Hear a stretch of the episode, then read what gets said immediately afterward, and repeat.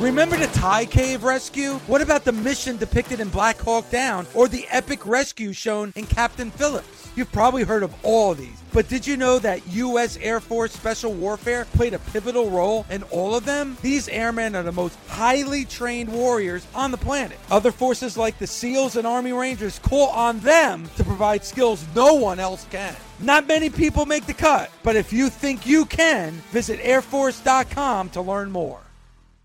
If you don't know SiriusXM, then listen up. Commercial free music plus sports, comedy, talk, and news. They have it all. And right now, you can get your first three months of SiriusXM outside the car for just $1. Go to SiriusXM.com slash busted to see offer details and to subscribe. Offer available to new SiriusXM streaming subscribers. SiriusXM, no car required. This is the Busted Open Podcast. You can listen to the full show Monday through Saturday from 9 a.m. to noon Eastern on SiriusXM Fight Nation Channel 156.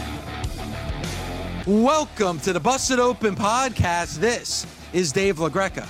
On today's episode, WWE Hall of Famer, the greatest tag team wrestler of all time, Bully Ray and I talk about Monday Night Raw from last night. We get into Drew McIntyre, we get into a lot from Raw, especially, believe it or not, the commentating team and how the WWE could better improve their product for the constant changes that's going on in the world for the viewer at home. Plus, we talk a little AEW with Lance Archer, who talks about that TNT Championship tournament. All that right now on the Busted Open podcast.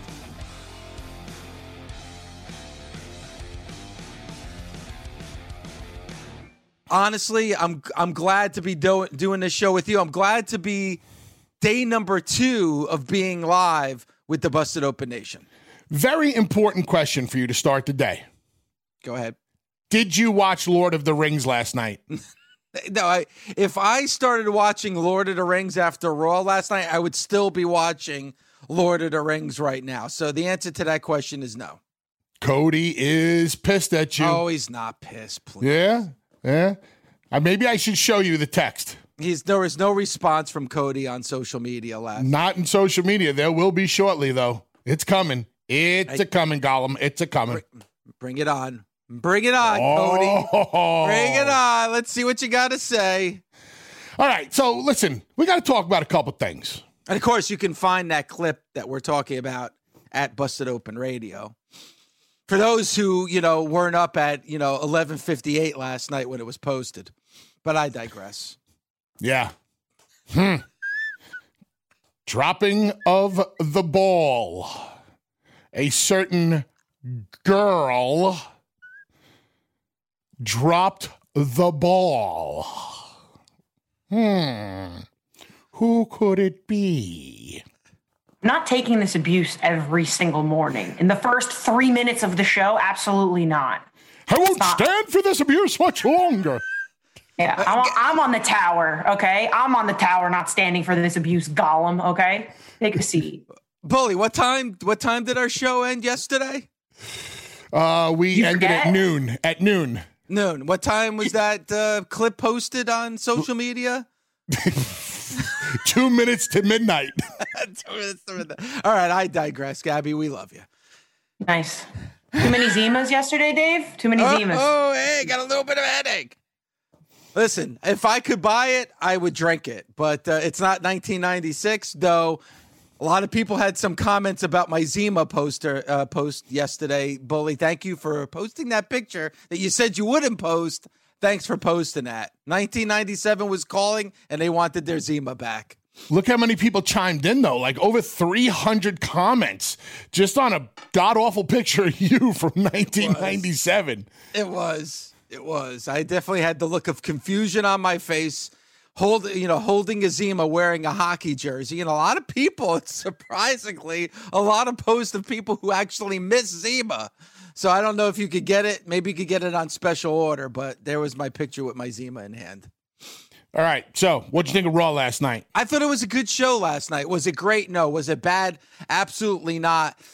Um, let me ask you this, Bully, coming off of, and we're going to dive in. We're going to talk all about Monday Night Raw, and we're also going to have a very special guest at 11:30 a.m. Eastern Time, Lance Archer of AEW, is going to join us here on Busted Open. We've talked to Lance a lot over the years, but this is the first time that we're going to be talking to him since he's joined AEW. Really looking forward to talking to him. But when it comes to Monday Night Raw, let me ask you now that this is what the fifth or sixth show that we've seen without an audience uh, for Monday Night Raw. I mean, is are you starting to get adjusted to it? Uh, does it still bother you that there's no audience? What What's your feelings when you're watching Monday Night Raw on Mondays, Bully? It's interesting you asked me that because that's what I wanted to kind of talk about. Uh, it doesn't bother me because I understand the situation that WWE and AEW are in. But for the first time last night, it kind of started to get to me.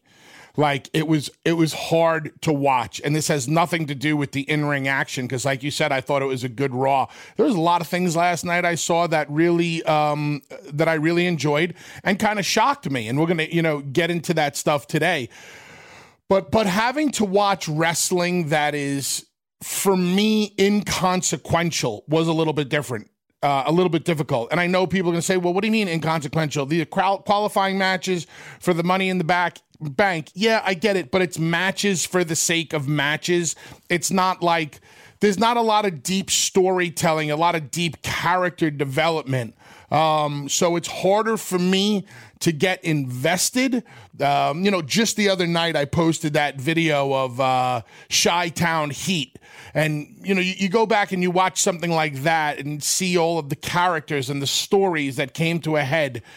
Um, right now, I don't know if anybody's really grabbing me, and if they're really not grabbing me, the lack of the audience. I think last night it just kind of got to me. Like I said, not because of the effort of the talent. The talent's doing a great job with their effort.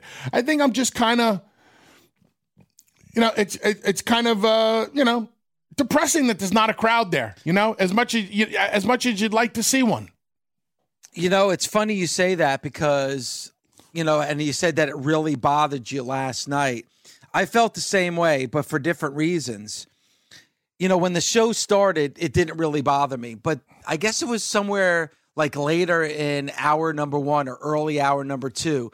They were showing footage of Drew McIntyre and some of the footage was of the last few weeks when it was in the performance center but then they showed some footage from before everything before all this happened and not only was it in front of a live audience but you actually heard the roar of the crowd and that's when it really hit me and it kind of was just like it kind of just let the air out of i was just like oh and then that's when i really felt it and then it became difficult for me bully to watch the rest of the show. As a matter of fact, there was a period where I actually had to kind of like change the channel, reset, and go back to it. So it's because it was that reminder of what once was. And and it wasn't even just seeing the crowd, it was hearing the crowd.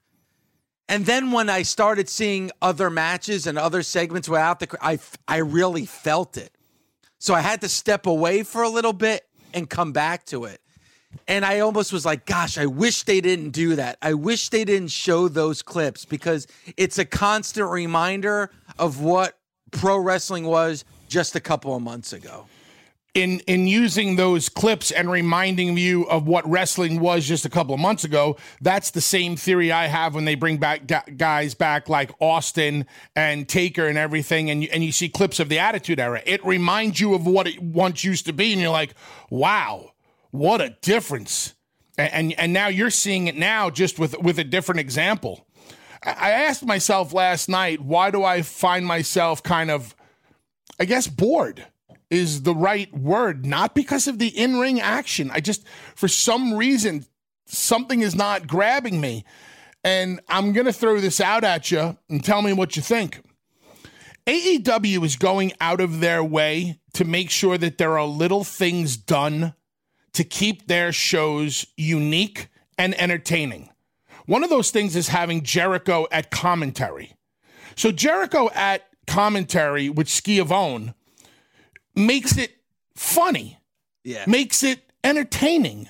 Makes it witty. Makes it off the top of the head. It makes it unproduced.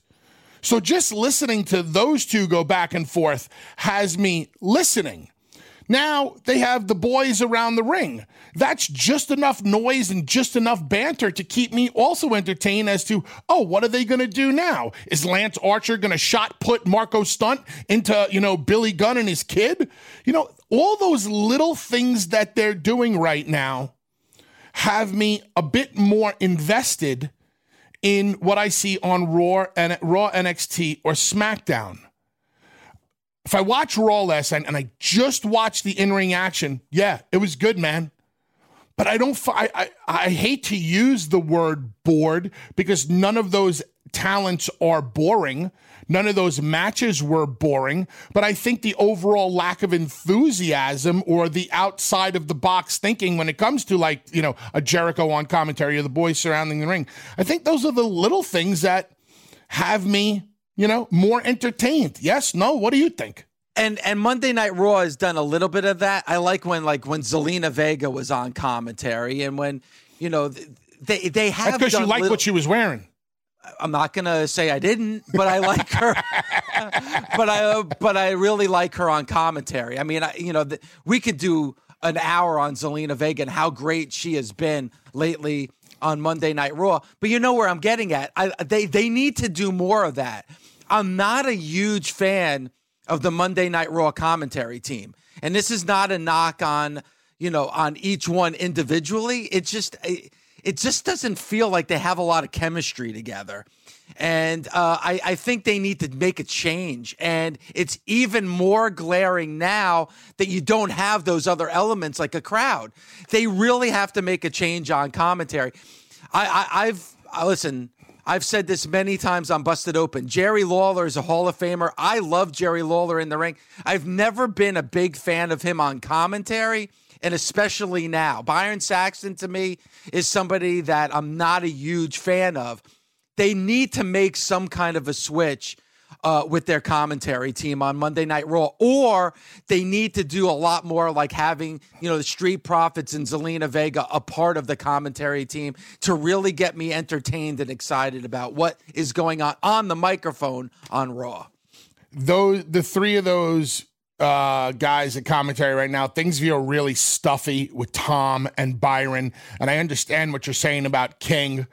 I think the WWE should be taking a page out of what AEW is doing right now. Why is Chris Jericho on commentary? Because he's entertaining. He's he's funny. He's it's it's you want to hear what he's going to say next. If it was me, I'm looking to WWE Hall of Famers to come in every week and guest star on commentary because then you could be saying, hey, um, this week it's going to be this person, this per- week it's going to be this person. And even if you just, you know, rely on the go to people, the Bookers, the JBLs, uh, the Mark Henrys, anybody. So you're still keeping, you can still keep Byron and Tom there because those are your future guys. Even though we might not, you know, think that that's the right mix right now. Maybe we don't think they have the right chemistry. Maybe we don't think that, you know, they're having the right thing pumped into their ears and come out of their mouth because they're so overproduced. And we know Schiavone and Jericho and JR and Taz are not. So let's not overproduce these guys because I'm not entertained by what I'm seeing on at announce. And I know that there's so much more there. I would love to see the WWE bring in a different talent at announce every single show. JBL is entertaining. Listen, whether you like JBL or not, the guy, when he's talking, he's entertaining. He can talk about, there's so many more things that he can talk about. He's not going to hit the goofy one liners that, that, um, uh, that, that King is going to hit that just seem to be falling flat right now. I don't know. I don't want to take shots at King. There's no reason to take shots at King. But when he hits those like those little quips, do you find yourself laughing at anything? Not anymore? at all. No, not at all. Like they're they're like 30 years out of date. Seriously. So because there's there's a lack of the crowd and they're very limited in what they can do with the roster that they have available to them right now you gotta you gotta use as much smoke and mirrors as possible right now to keep that viewer entertained. I see aew using those smoke and mirrors. I don't necessarily i don't i don't really see it on raw nxt and smackdown Ha- bring Austin in for a day. Bring, I don't know, bring anybody. Have Devon on announce. Uh, have her, you know, uh, anybody. I don't care.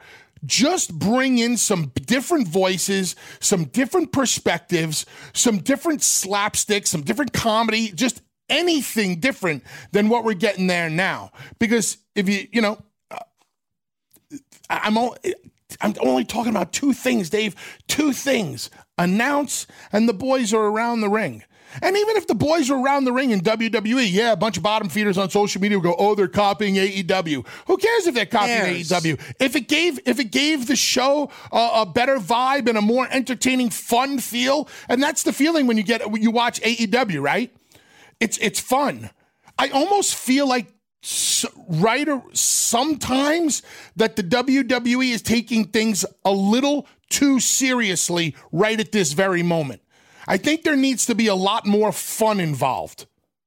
Does that make sense? Yeah, I mean, and I think more of the word is entertaining. Like they they they need like for a company that their whole mantra is to put smiles on people's faces and to be, entertaining. It seems like too stuffy to me. It's a little too stuffy. Oh my Yeah. God. Did I use the word stuffy before?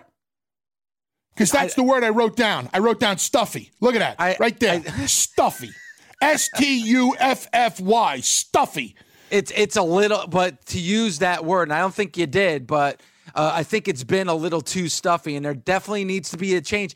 And quite honestly, bully, let's just say a couple weeks after AEW started it. And the WWE had some of the wrestlers around the ring. Yes, a lot of people on social media, maybe even calling into our show, would be like, "The WWE is copying copying AEW." Then it would die down, and there's let's face it, there's a lot more people watching Monday Night Raw than there is watching AEW Dynamite right now. That's just a fact. So I don't. Th- I think that would die down very, very quickly.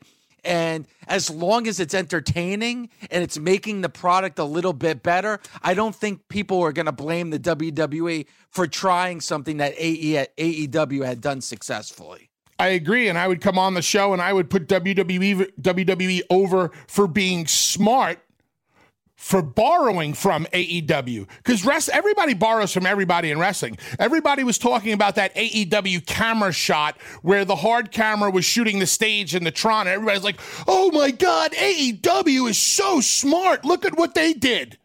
Well, no, they didn't do anything except borrow from Ring of Honor because that's the Ring of Honor shot. Okay, that Ring of Honor has been using since the day they started doing TV. So AEW borrowed from Ring of Honor, and WWE can borrow from AEW if that means a more entertaining um, watching experience at home for the fan. And that's what I'm looking for right now. I'm looking. I'm looking. Just pop me. I don't care how you pop me. Not with a pin. You'll let all the air out. That's what Dreamer would have said. Um, you know, just pop me, entertain me, make me laugh. Yeah, put that smile on my face. You know, you hit me with that mantra all day long. Put those smiles on my face. Right, right now, what am I watching? Wrestling, wrestling, wrestling, wrestling, wrestling. To me, I don't even care about the qualifying matches. Just get to the last two guys and put them on top of the freaking, put them on top of Titan Towers and let them fight. That's what I want to see. I want to see if anybody falls off. This week on World of Basketball, Tony Ronzone, the director of player personnel at the Dallas Mavericks, dropped by to discuss what it was like scouting a young Luka Doncic. You know, I've been doing this for 30 years and I've never encountered a kid at his age that had me when I walked in the gym and I walked out as this kid is special. I've never seen a kid with a swag and a no fear factor and a confidence level he had for a kid coming from a small country Slovenia with 2 million people. New episodes of World of Basketball are available every Thursday on the SiriusXM app and Pandora. One thing that really, really bothered me last night, Bully, and I want to get your take, was that segment with the Viking Raiders, you know, formerly War Machine, you know, like, you know, from Ring of Honor, like War Machine, like, you know, they come to the WWE and the WWE had to change them like they always do when they get certain personalities and wrestlers from outside of their world. And watching that segment, they were doing the, you know, the karaoke and, and, and, like oh like I, am looking at this and i'm like man these guys are badasses. This these these guys are tough guys. Why does the wwe bully always feel like when they got badasses they got to change it? Now with the exception of brock lesnar you know because that's one where you can put to the side but whenever they have those tough guys those badasses they feel like they got to clown them up you know and i and it's not just something that's recent well, you know this. This goes all the way back to the Road Warriors. You know, in the WWE, they weren't the Road Warriors. They were the Legion of Doom. They had the stuffed animal on the freaking motorcycle for crying out loud. These were the badasses that came out to Iron Man and just kicked the shit out of everybody in 30, second, 30 seconds to get the pin. And they felt that they had to completely change them when they came to the WWF. So let me ask you, Bully. Why does the WWE always feel the need that they got to put their paws on something that's successful before they get there? You read the Bible? I do from time to time, yes. God created man in his image. And in the WWE, Vince McMahon has to create you in his image. Sometimes the image is so much that it's an actual uh, extension of what Vince is. Vince has always been a fan of, uh, I, I, think, African American uh, preachers or the way uh, African Americans, uh, uh, you know, like the Baptist church kind of aura and that really, you know, you know, happy, you know, joyous feeling. He spoke through Devon in, in the Reverend Devon. Vince likes that big, boisterous uh, Wall Street type of guy who can, you know, buy his way through everything. JBL. Vince is the guy that thinks that, you know, uh, everybody has a price. Look at the state of Florida right now the million dollar man. So Vince has to create you in what he thinks you should be in his image. Badasses are not entertaining in Vince McMahon's eyes yes, there is room for a badass, a a typical pro wrestling 101 badass. That's Brock Lesnar. Let's take a badass as an example and watch what they did to him. Is Drew McIntyre a badass? When you look at Drew McIntyre, do you do you do you see a badass? At times, yeah, not not in the same vein as a Brock Lesnar, no. Watch this. When you look at Drew McIntyre, the man, let's forget about pro wrestling. Okay. When you look at that guy standing there, is he a badass? Yes. Looks like a badass, right? Damn right he does. Six five jacked will kick you in your freaking mouth and knock you the trump out. When he got to the came back to the WWE, they tried to do the badass thing with him it wasn't really resonating that much. Then they start to put the microphone in his hands. Then he starts to say little cutesy things. Then he starts doing the tranquilo thing that he did last night. They're adding little entertaining aspects to Drew McIntyre, yes or no? They are, yes. Why? Because Vince doesn't need a badass. An entertaining badass, different story. I'll take it. Ah, he makes me laugh. He can kick your ass, but he makes me laugh. That's Vince having to put his spin on things. The Road Warriors. The Road Warriors are probably one of the top three, five most over acts in the history of pro wrestling. Yes, I, I, would probably say, yeah, without a doubt, the top five ever. They they call it the Road Warrior Pop for a reason. Greatest tag team on the in the history of the pro wrestling business. No team has even come close. And the reason I say that is because the, the Road Warriors were able to do by themselves what I don't think any other teams were able to do. They put asses in seats by themselves. Okay? You put the Road Warriors name on the marquee, people were buying a ticket just to see the Road Warriors. If you yes. put the Rock and Roll Express, did they buy tickets just to see the Rock and Roll Express? I'm not sure. But if it was a rock and roll versus the midnight, yes, I'm definitely buying the ticket. If you put the Hart Foundation on the on the you know on the billboard, you buying for the Hart Foundation? Probably not. But the Hart Foundation versus let's say Demolition, you're buying a ticket. Are you buying a ticket for the Dudleys? Probably not. But Dudley's Hardys, yes, I'm buying a ticket. You get my point on the Road Warriors? Yeah, I mean, I would probably disagree with you about the Rock and Roll Express, but everything else, I, am definitely on board with. I, I, I definitely understand that you can make an argument for the Rock and Roll Express, but if there was ever one tag team that you could put their name on the marquee and that name is going to sell the ticket, it was the Road Warriors, and that what, what makes them the greatest of all time. Period. It's their ability to generate money, and because you know it's what? a business. And really quick, just on uh, because I have to say this in, in regards to the Road Warriors, at a time when they were heels. Like the, at a time when they were heels, now they changed to a babyface tag team, but there was a time when they were heels and they would be in the main event. There were times I know because I bought a ticket and saw them, you know, in front of, you know, 10,000 fan at the Meadowlands where they were in the main event where Ric Flair and Harley Race were on the card and they're in the main event. I mean, I, I don't re- I don't think a lot of fans realize how big the Road Warriors were in the mid to late 80s. So now the Road Warriors, Vince finally gets the Road Warriors to come to the WWE. You're thinking, holy crap, it's the Road Warriors. You just let them be the Road Warriors, right? Nope. Vince McMahon didn't create the Road Warriors. So, how can you let another creation from another company come in and just beat the crap out of all your teams? What you're basically saying is this creation from another company is better than anything we've ever created here. And he'll never do that. That's why the New Day or the Usos will break the Dudleys record. That's why they changed their name to the Legion of Doom. Yes, they always were known as the Legion of Doom, the Road Warriors, but they never really they never used the Legion of Doom. That's what Vince did to them. We're going to call them the Legion of Doom.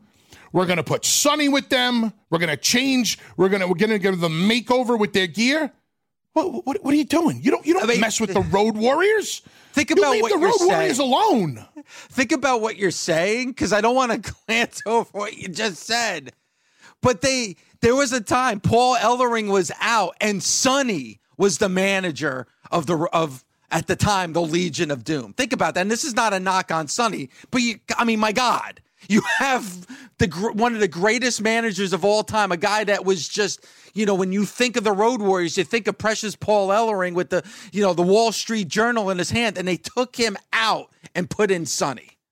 Paul Ellering was not entertaining. That's how the WWE would most likely be looking at it. Uh, we need to we need to freshen them up. Why did why did they put Stacy Keibler with with Bubba and Devon? What was the point? and to be more entertaining, to put a different flip side, a different view. I, I don't know.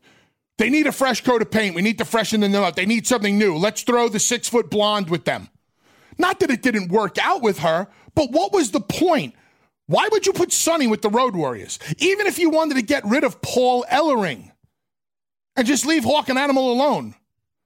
Why the new face masks? Did any of these WWE touches really help the Road Warriors? No, they, they did that for merchandise reasons because then they were selling the, the foam spike stuff. I mean, like it's, you know, the WWE has that way. Now, obviously, it's hard to to say that they're wrong, but this is the company that put Dusty Rhodes, the American Dream, one of the greatest baby faces in the history of pro wrestling, and they put him in polka dots and made him a mid carder it's impossible to say that the WWE is wrong, and I will never, and I can't say can't. the WWE is wrong because look at what the money that this stuff generated the way Vince wanted to do it.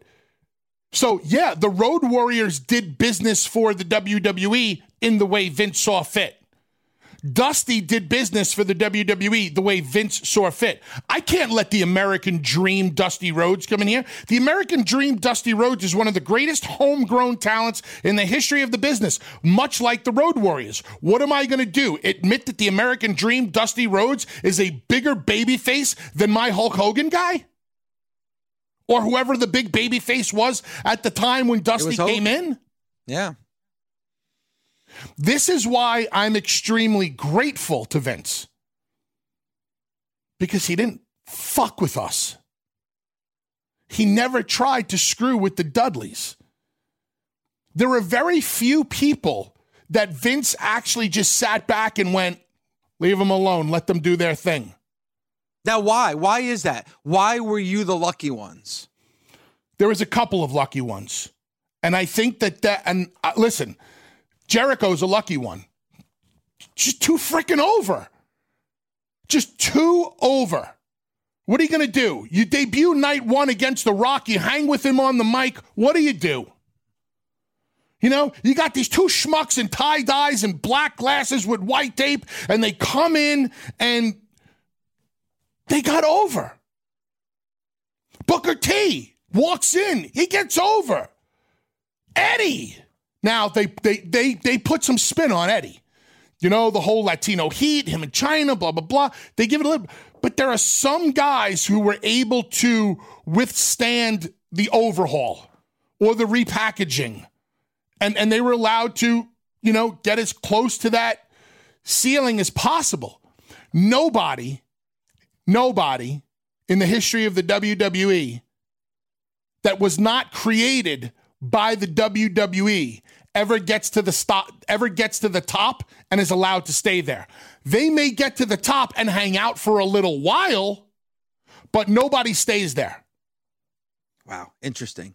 I Think about it. Continue. You no, listen, I, I you're, am. you're a wrestling historian, you and Dreamer. You tell me who who has come in from the outside that got to the top that was allowed to stay there. Here are my here are my examples that you have to compare them to. Taker, Triple H, Steve Austin, The Rock. All homegrown talents. The biggest names in the fight game are on the Ak and Barak show.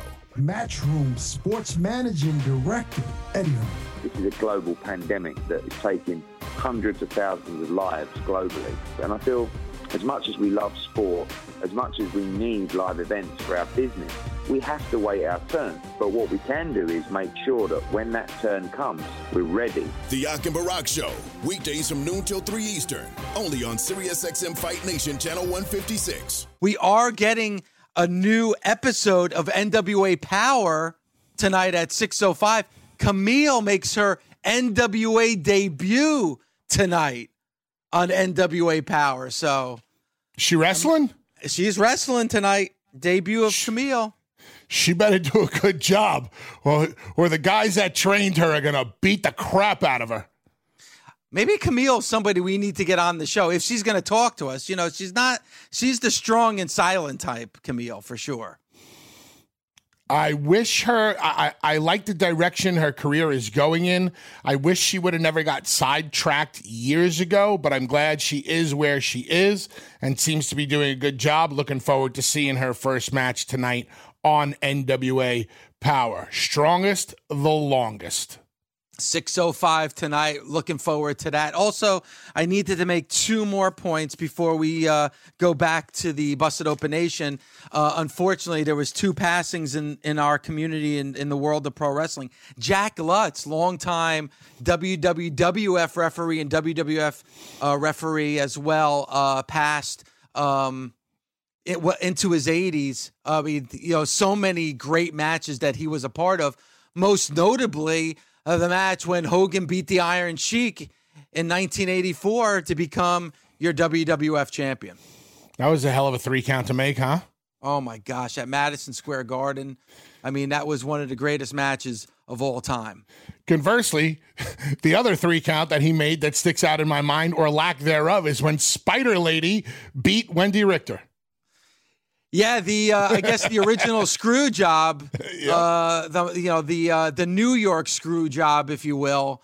Um, yes, he was a part of that as well. Also, was the the official for the uh, Roddy Piper uh, Mr. T boxing match at WrestleMania two. So. Uh, I thought we, we agreed lost... to never talk about that boxing match again. Yes, I'm so that is the last time we're going to talk about that. And Joe Pedicino passed away. Uh, the word came down yesterday. It uh, listening to Bill Apter, uh, it it happened Easter Sunday, but the word uh, just broke uh, yesterday that one of the greats. I was a huge fan of Joe Pedicino. He had that great show with Gordon Solie, Pro Wrestling This Week, that here in New York, New Jersey area, we watched on WPIX Channel 11. But Joe, Pe- Joe Pedicino passed away, bully. Sad news. I, di- I didn't even realize that that show aired on Channel 11 in New York. Yep, it sure did. What time right did after, it come on? It came on right after uh, it was AWA, then it was Glow, and then it was Pro Wrestling This Week with Gordon Gotcha. And Joe Pedicino. And then they had those segments. It was actually Joe Pedicino and Bill Apter used to do it on World Championship Wrestling. They did like their Pro Wrestling This Week segment, but then it was the weekly sh- syndicated show that you could see on WPIX in New York. And I used to, I actually have them, and you're, you're going to kill me on this, Bully, but you know, I uh, when DVD became the thing, I converted a lot of my VHS tapes to DVD. I have the entire first season of Pro Wrestling this week that I converted. It cost me hundreds of dollars converting my VHS recordings of Pro Wrestling this week to DVD. No way. I got them all on. I got them all on DVD, man. Are you serious? I, I do. Don't make fun. Oh my God, Bully. that's like so boring. No, it's not boring. Pro Wrestling this week was amazing. So so sad to hear about the passings of Jack Lotz Dre- and Joe. Dreamer would have been like, "Oh my God, that's so great! Can I borrow a copy?" I'm actually I may I'm taping some specials with uh, Tommy Dreamer today this afternoon that you're going to hear in the 9 a.m. hour right here on Sirius XM Fight Nation. Uh, one being with uh, we're going to talk about Brock Lesnar and we're going to do some other special programming as well. I may show him my pro wrestling this week DVDs, and he's going to be jealous. He's the right guy to show. Yeah, Not- yeah, know. that's the right guy to show. You don't don't show me. Okay, I won't. But I had to talk about it with the Busted Open Nation. because- No, that's cool. I actually I actually think that's uh, really cool. I um I caught Pedicino a couple of times, and to all the people that you just mentioned, you know, God bless them, and uh, condolences to their families because they were definitely part of our wrestling community. well, somebody who's not only a part of the wrestling community, but you know, somebody who is definitely a part of the Busted Open Nation. And sometimes on Thanksgiving, he has to sit at the kitty table, but we love him nonetheless. Let's go back out to the Nation Bully and let's go out to Hansy in Toronto. What's going on, Hansy? What's going on, guys? How are you, buddy? I'm good. I'm good. Um, you know, uh, to I, I was going to talk about what what Raw, what Raw could do to change, but the topic of uh, some of the guys that uh, WWE let be badasses. Um, one example of somebody I thought they let him be a badass um, under a new guise for a bit was um, Ron Simmons with the Nation Domination.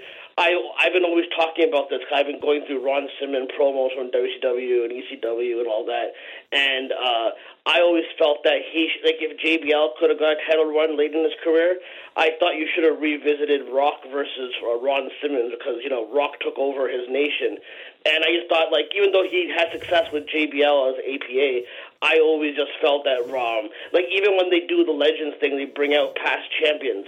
They never really bring out Ron Simmons as the first black champion that in WCW. They always they always kind of have him be the guy who comes out and goes, "Damn," you know what I mean? And um, uh, with, with with homegrown guys, I don't think Stone Cold, Mick Foley, Triple H, Undertaker are really. I mean, yeah, they're WWE guys, but they had careers outside WWE before they came to WWE. So I don't know if you can count those guys as homegrown, but I guess in the context of what their characters were in that sense.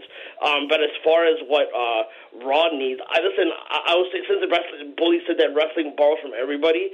I thought the, WWE and AEW should take a page out of NWA's book, where like, like listen, man, we we know there's no crowd there, so there's no point of putting on these fancy entrance musics for every single situation.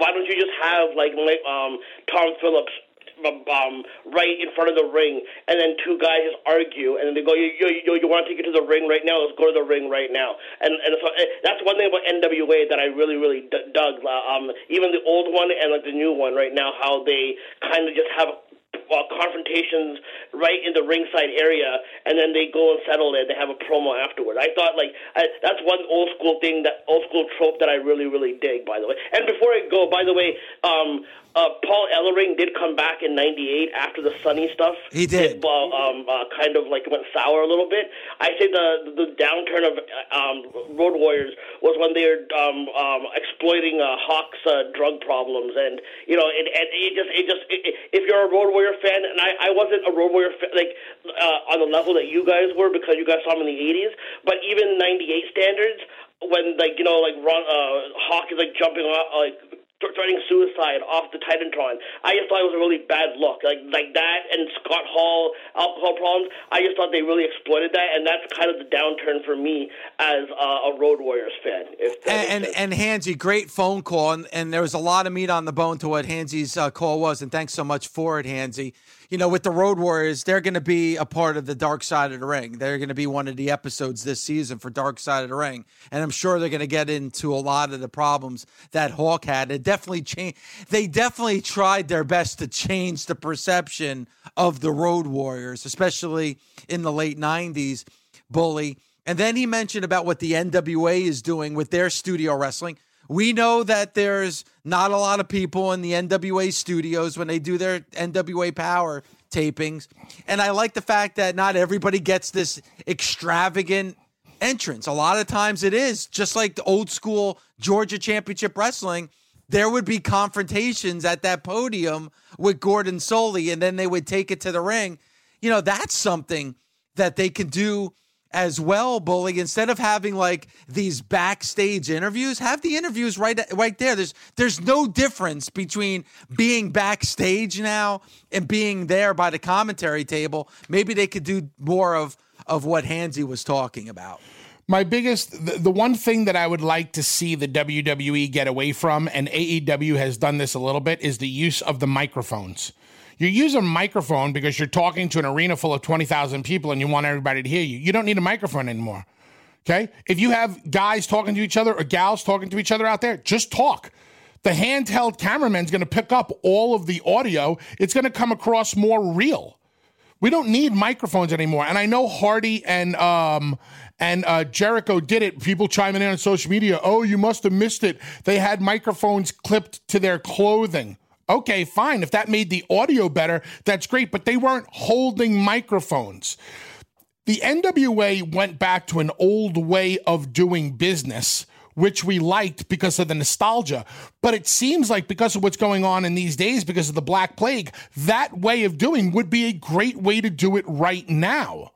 I think you get bits and pieces with AEW let's scale this whole thing down to what it is. We're still going to get our TV product, but if I have Zelina Vega and uh, Drew McIntyre promoting each other, then let's have a camera on Drew, just like, hey, you got a problem, Zelina? Why don't you come to the end? I don't need him talking in a microphone. Why is he talking in a microphone now? There's nobody up in section 326, row Z, seat 22 that needs to hear him. The only people that need to hear him are the people are at home. So you pick it up with with the with the with the camera and the handhelds. Well, do you that like make, Hansy's idea? Yeah, I mean, I didn't mean to cut you off, but do you like Hansy's idea where, like, instead of having like Charly Caruso in the back interviewing, you know, Zelina Vega, just do it right out there. Like you have the commentary, you know, they have the commentary team out there. Let them interview that, and then you could have confrontations out by the podium instead of instead of having this divide. Now you had the divide before because you had an arena full of fifteen to twenty thousand people. You don't have that right now. So the whole division, your whole setup, and the way that you did it, I think you're right, but it, it's a you know, clear it off. It's like a chalkboard. Just clear everything you had off. Let's let's do it differently entirely because everything is different. So you might as well that formula that, you know, X's and O's, that formula that you had before, erase it and let's come up with a new formula at least for right now. Why do you think they do things backstage? Backstage it's either like it's pre-tape stuff or you know, it, it's pre-taped. It's pre-taped. It's because they don't trust certain people to go out there live, live. And you know what? Now's the best time. And I don't care when people screw up promos. I really don't. Because tripping over your words in the heat of battle or just in normal everyday listen i trip over my words every day on this show. I don't speak perfectly. You don't speak perfectly. It's just what happens in normal conversation. I don't need a perfect promo. Just go out there and talk. But they'll they'll film things backstage with somebody that they feel needs to be produced or hey let's do one take and was that good yeah but uh, let's try it this way. It might be be a little better. Why? If it came out good the first time let's leave it alone. That's a lot that, that that's reason why you see a lot of things backstage. Because it just there's sometimes there's just a lack of you know confidence in people out there I think everything should be done out in the ring as much as possible out live, live in front of the camera as we can do right now because you need anything, anything and everything to hold on to people's attention these days. That lack of a crowd, and I don't think we're getting crowds back anytime soon, but that lack of a crowd is now every week going to slowly, slowly, start to get to people. I already have friends on my Facebook who are casual wrestling fans who are commenting, who are like, hey, th- this is getting impossible. And I, I can't I can't disagree with them. It's you know, pe- some people might absolutely love it. Hey, maybe maybe Florida will lift their restrictions pretty soon and say we'll allow 50 people into the performance center as fans. Then I would put 50 fans in there. First come, first serve. It'll give it some ambiance. AEW is doing a good job with their ambiance. They really are. Trust me, there's nothing more than I'd like to do is come out here and make fun of Chris because we're friends and making fun of each other is what friends do. You can't make fun of Chris. He's entertaining. You know? And just listening to him talk and blabber. You think Chris Jericho has a script in front of him? No. He's blabbing shows, about and what he's But that's what makes it entertaining. That's why. That's I. and that, if I was in a meeting right now with WWE and we were having this discussion, how can we make this a little bit better for our viewers? Bully, I would bring up the example of Chris Jericho on AEW. I'd be like, let's get one of our, you know, one of our top stars in the on the roster or a Hall of Famer or somebody to go on there and just react and talk. What let's get one of our best let's get one of our best talkers on the roster now and let's try to get one of our best talking like Hall of Fame talents. Let's put him put him on the commentating booth with, you know, with Tom Phillips and let's just let it ride, man. Let it ride. Just let them react and talk like so natural that that the the the, the viewer is just going to be loving just what's being said on commentary. Dave, all right, this is going to sound crazy. If somebody said to me, who should be on WWE commentary every week right now? Considering the times that we're in, considering what needs to be done, you know who I would put a commentary? Who? Vince McMahon and Steve Austin. Would you tune in just for the commentary? Of course. Do you think Vince McMahon and Steve Austin could get the talent in the ring over? Yes. Now, is there a chance that you're going to be more invested in Steve Austin and Vince McMahon than you are the talent in the ring? Yeah, but you got to do everything you possibly can do to keep a rating right now. Vince McMahon has been one of the best people behind that announce desk ever, right? Yeah. Because he's getting across the stories that he wanted to tell. So if you put the greatest rivalry in the history of wrestling behind, behind the announce table, holy crap, what the hell are these two guys going to say to each other? And at, when the time's right, they bicker. And when the time's right, they lay out and tell stories. Oh, hell, you know, these New Day guys, they're really good. You know, they're sitting on eight tag team championships, only a matter of time before they break the record. Holy shit, Steve Austin just put over the New Day. Instant freaking credibility. And you could, and listen, you could try to do that every week, or you or you switch it around. Hell, I would love to see Vince McMahon and Pat Patterson do commentary for one show. You know, go back to 1982 of, you know, wrestling, you know, of championship wrestling. Like, why not? But give me Drake Maverick and Vince McMahon. Give yes. me Drake Maverick and Steve Austin. Put things up there that just don't belong right now. Throw that shit up against the wall and let's see if it sticks. Because Lord knows that's what the WWE's been doing with their developmental system for years. So why not do it on TV? Your home for all things combat sports is Sirius XM Fight Nation. Start your day with Hall of Fame Pro Wrestling Talk on Busted Open. Respect these men and women that build the business. Then, the Ak and Barak Show keeps you up to date on all things boxing. Boxing is the theater of the unexpected. And MMA guru Luke Thomas has you covered for mixed martial arts. Joe Rogan is the most important influencer in all of MMA. The fight game broken down like nowhere else. Only on Sirius XM Fight Nation Channel 156 the one and only Lance Archer. Lance, how are you, man? I'm good, man. You expect anything less of me than dominating? No, brother, you brother, you have been dominating, man, and you definitely had one hell of a debut on AEW Dynamite a few weeks ago. oh, you know, just tossing tossing some ideas around and Marko Stunt.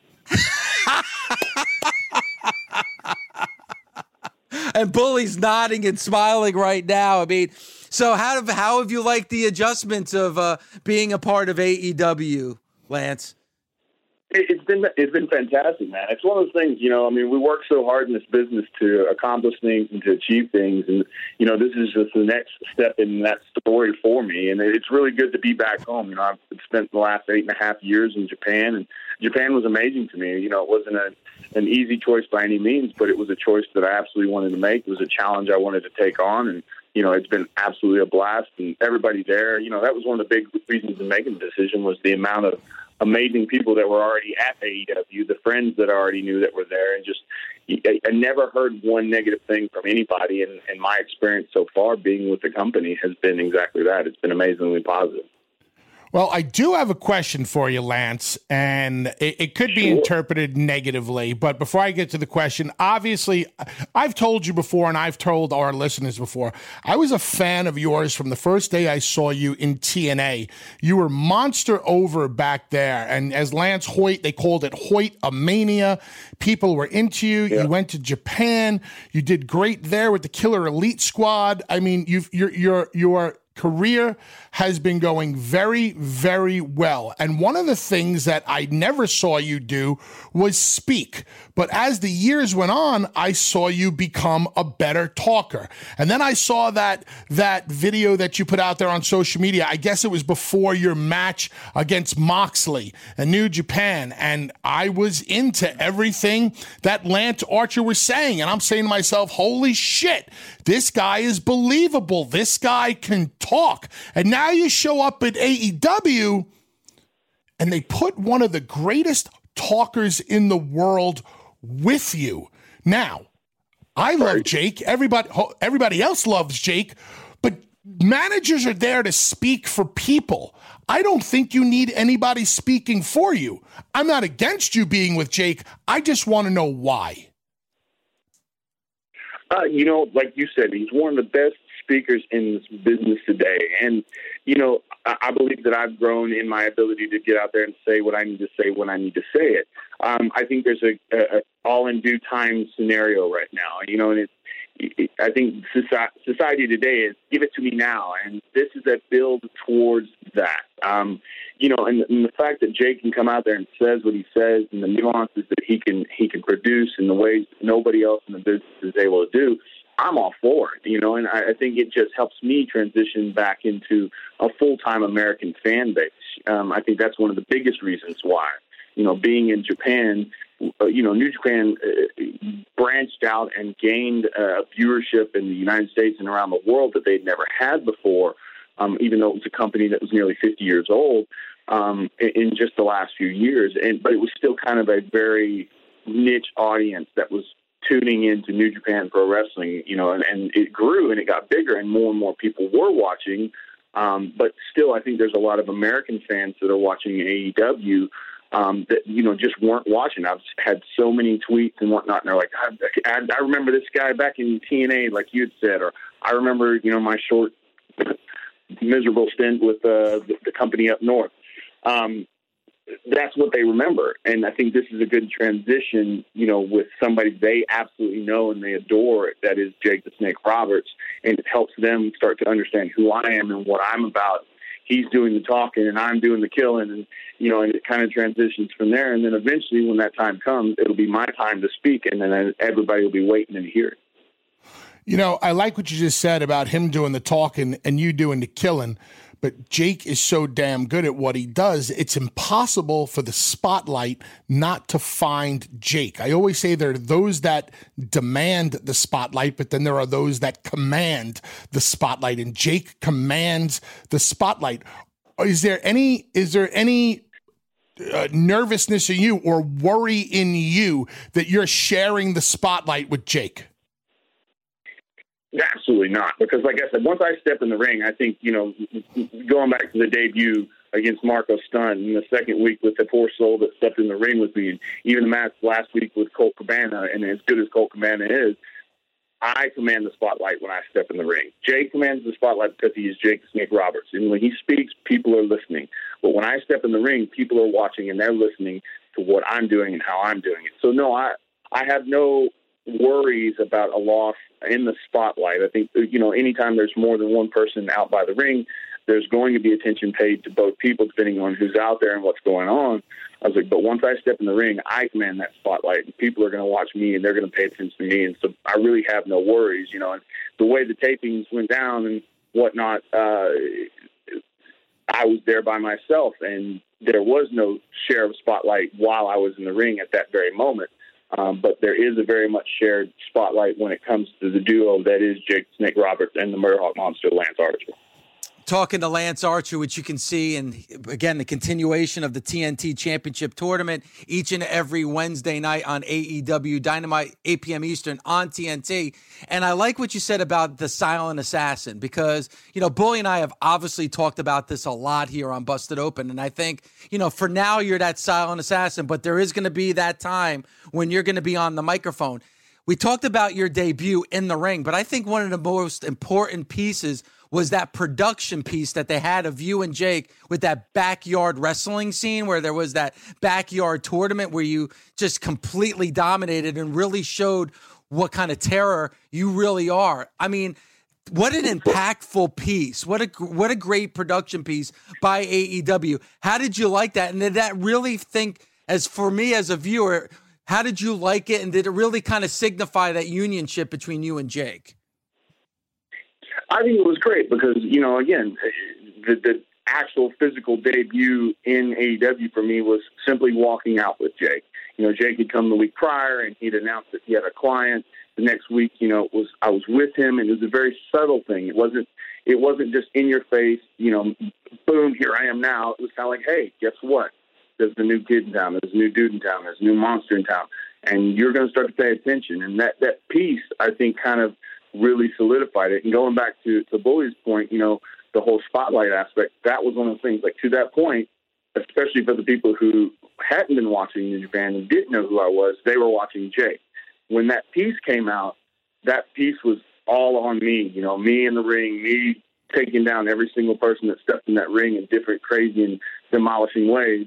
You know, and Jake sitting back and he's clapping and he's watching, he's enjoying as, as the as the, the carnage takes place. And it kind of really put the highlight on me. So, you know, it's one of those things where there are spotlights that are kind of going back and forth, but ultimately, as this grows, the spotlight is on both of us at the same time. And I think that's been the cool aspect. And it's that slow burn rather than that full on explosion right there at the very beginning that I think a lot of fans seem to want. You know, even when we walked out I, I think there was some, hey, you know, okay, that was the debut, but it wasn't that explosive of a debut, and it wasn't meant to be. It was meant to be that slow burn. It was meant to kind of start that kindling and make you start wondering, well, what's going on? What's going to happen? I want to see what's coming next, and each little step is kind of presented that. And that video, I think, was the first big step towards exactly establishing who I was with AEW and who I was going to be in the business. Lance, it takes a long time in the wrestling industry to hit your stride and become really comfortable at what we do. And to be able to go out there with a, a clear head and almost like be like a Jedi where you're at completely peaceful and calm in your brain. Do you feel like you're hitting your stride right now, or did you hit it in the past, but now is your biggest opportunity to capitalize on it? You know, I, I believe my stride really started to hit, especially there at the end of my New Japan stuff. Um, and this is me capitalizing on it with the best opportunity that's ever been presented to me, you know, in, at this time in my uh, career. And so I'm hitting my stride. I'm at the top of my stride, and I'm not slowing down on my stride at all. But yeah, you're right. It, sometimes it takes some of us a little longer than others. Um, you know, it took me a, a while to kind of figure out who I was, who I needed to be, and that beast, that monster that I should have always been. Uh, but you know, for whatever reason, just didn't know how to capture that and and to portray that. And it's just like in the last couple years, really over the last year, you know, when when my single situation took off in Japan through the G1 Climax tournament to the match with Moxley at, at the Tokyo Dome. Um, and then now debuting with AEW, I think it's really hitting its major stride in a major way, and everybody is paying attention right now. So, if we look at your career, obviously you were with TNA in the early days. Um, yeah, yep. you, were you were in the WWE for a cup of coffee. You went to Japan. You've yep. been with New Japan for a while. Obviously, you've been with a variety of independents here and there as time went on. Now you're with AEW. Can you speak to the locker room of AEW and the ownership of AEW? What makes this place the quote unquote special place that everybody has been talking about? I think it's the hunger and desire to be amazingly successful at a time in the business, you know, where wrestling fans want options. They want that opportunity to make their own decision on what they want to watch and how they want to watch wrestling. And, you know, with the internet and the things of that nature that has helped expand, you know, even independent wrestling uh, to, to one of the strongest times that it has ever seen um, AEW's at the peak opportunity with TNT and you know signing an extended contract and everything that we're doing right now to move forward in the future of the business of professional wrestling. And I think the locker room, the guys and the girls that are in there are absolutely hungry and want to show the world what exactly they are and how I, how good they actually are. And as far as uh, you know, the the management and the people who are running the company, I think it's that same premise. It's like we're not here just to play around. We're here to make our place, make a statement, and and make sure that everybody knows who All Elite Wrestling is and what it's all about. And we're going to be here for a very, very long time, and we're here to change the game in every way. And, and Lance, there's no doubt about that. You know, in the current climate, and this is obviously always a big topic on the show. How difficult of an adjustment has it been for you? You know, wrestling currently with you know without an audience right now. Yeah, you know, I mean, I think really doing it uh, this way has kind of taken me back to just, you know, I've been in this business a long time, and there's been several times where I've had to wrestle in front of almost nobody. You know, whether you're talking about the independents or whatever. I've, done tryout situations with every company that I've worked with that more or less was in front of nobody. Um, and so that's kind of the, the mental aspect is going. You know what? You you go out there, you put the boots on, the music hits, you hit the ring, you do what you do. And right now, especially because you were working for a TV audience just as much, and, and probably even more so, actually, actually, absolutely more so now, because there is no live audience. Is that that's who we're performing for? You know, that camera. You're always told, you know, work work towards the cameras, work towards that hard cam, because there's millions of people watching you there where there might be thousands of people in that live audience. And yeah, that live audience gives you that that different energy because it is a live audience and they were there right in front of you. But ultimately, you're performing for the millions that are watching at home, um, and I think that that aspect really hits home right now with what we're doing. So again, that music hits, you got your boots on, you step in the ring, you kick some ass, and you just keep going, man. And you know, it, it kind of fades away. But there isn't that audience there. You just you go into work mode, you get into your character mode, and you do what you do, and it's it's going to work and it's still having fun and it's still performing. You know that people are watching, um, and I think that's what you do. You go into it mentally thinking of that. The people are still watching. It's not like you're going out there and performing for nobody and nobody's seeing this. there's millions of people seeing it, and you know that, and you think about that, and then that's kind of what kicks you into high gear when you get out there performing. Lance, as wrestlers, nobody knows us as individuals better than we know ourselves. We know our strengths, we know our weaknesses, and we're able to sit back and look at other talents and go, wow, I know I would have great chemistry with that guy. Not necessarily a great match, great chemistry, great storytelling. If AEW were to turn around to you tomorrow and go, hey man, the pencil is in your hand, who do you think you can draw the biggest money with here based on a story, based on a comfort level? Um, who are you choosing and why? Oh man, there's so much amazing talent at AEW. That's hard to do. Uh, yeah, yeah, but I want you to I want you to pick one. You've been around a long time, so oh. you have an eye for talent. So I want to tell me who you right. can sell out a twenty thousand seat arena with. Uh, just off the top of my head, if you want to talk about the best mm, crazy match to just think I would have the best chemistry with, um, just based on the guys that I've worked with in the past and, and thinking about those things. Um, Pac is one of those guys. Pac is one of those guys that I think he brings that strong style that I like to bring myself. Um, you have the, the dual dynamic of the monster and, and the the high flyer, the guy that can do all these amazing, cool, crazy things. But he, like I said, he brings that fight he brings that fight. And I love that aspect. I love bringing that fight.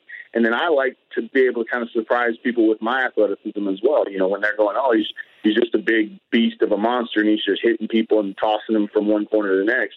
And all of a sudden I climb up to the top and do some kind of cool moonsault or, you know, somersault off the, the ring apron or something of that nature that you kind of didn't expect to see from a guy of my size and stature. You know, it's that combination of both of us that I think if you just threw us both out there, and Pac and I have never stepped in the ring together. We've we've been on tours together. We've been around each other for many many years in this business at different times, uh, but we've never actually stepped in the ring together. So just just off the top of my head, somebody that you know I've kind of gone that would be a fun match just for me personally would be Pac.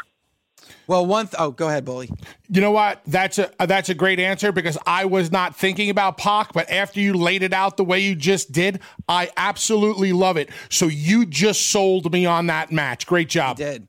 Awesome job. And Lance, I know you're going to dominate the TNT Championship tournament. I know you're going to be crowned the winner and the champion. And then the next goal I know is Cody. You know, so uh, just a bit of advice from me. Not, I mean, you know what you're doing but when then when you do right. face Cody, bring one of those stuffed Ewoks with you and just tear it up in front of him and just go for the throat, my friend. hey, quick, quick story about that. You know, and we all have to get through this tournament. You know, I, have taken care of my first opponent. Cody's taking care of his first opponent. Um, obviously, Wednesday you've got uh, Dustin and uh, Sabian, and you've got uh, Guevara and uh, uh Darby going at it, and we'll see who comes out on top on those. You know, and Dustin wants to talk about retiring if he can't beat Kip. Well, you know, if, he, if he better just go ahead and retire because if he ends up in the ring with me, he's going to wish he hadn't. But you know, as far as Cody's concerned, here's one of the things. Years ago, when all this first started, as far as the dream that was AEW, you know, when they first did the, they were all in. You know, they, they put everything on the table. They put all their cards on the table and they they sold out the arena in Chicago. Um, I I tweeted, and you know, for the people who like to go way way back in tweets and they want to look that up, they can. Um, I tweeted my support towards those guys. And I had no in that fight. There was no there was nothing beneficial for me. I wasn't going to be on the show. I wasn't trying to get on the show. You know, I was firmly with New Japan, but I saw what it could do positively for the business of professional wrestling. And a lot of those guys did reach out and thank me. And Cody was not one of those guys that thanked me. Ooh. So people have asked, you know, why why are why are Jake and you going after Cody? And you know, it's one of those things that I think it's kind of a lack of respect moment in this business. You know, I, I try to just voice my respect to them and what they were doing and what they were trying to accomplish and what it ultimately has become in AEW. Um, and instead of somebody like Cody, who, who's been in this business long enough, grown up in the business, his father, you know, his brother, himself, and everybody, and just reaching out and going, man, I appreciate that. I never heard that from him. I heard it from other people, but not from Cody. And so, you know, Jake's got his MO and his desires to go after Cody, but I have mine as well. And that's one of those things. It's a, it's a small bit of disrespect that existed in the business at a time when all you had to do was go, thank you, man. And it didn't come. So, wow. you know what? If and when he makes it to the finals, and when I make it to the finals, I'm going to hurt him. I'm going to hurt him in ways he's never been hurt before. I'm not some smart ass with a scarf around my neck. I'm a monster and a beast that he's never faced before. And it's going to be a different game when I step in the ring with him. Awesome. Lance Archer, you can see him every single Wednesday night on AEW Dynamite on TNT. Lance, thanks so much for the time, my friend. I appreciate you guys having me on, bro. Thanks for listening. Catch us Monday through Saturday on Busted Open from 9 a.m. to noon Eastern on SiriusXM, Fight Nation Channel 156. The Busted Open Podcast. Across America, BP supports more than 275,000 jobs to keep energy flowing. Jobs like updating turbines at one of our Indiana wind farms and producing more oil and gas with fewer operational emissions in the Gulf of Mexico. It's and, not or. See what doing both means for energy nationwide at bp.com slash investing in America.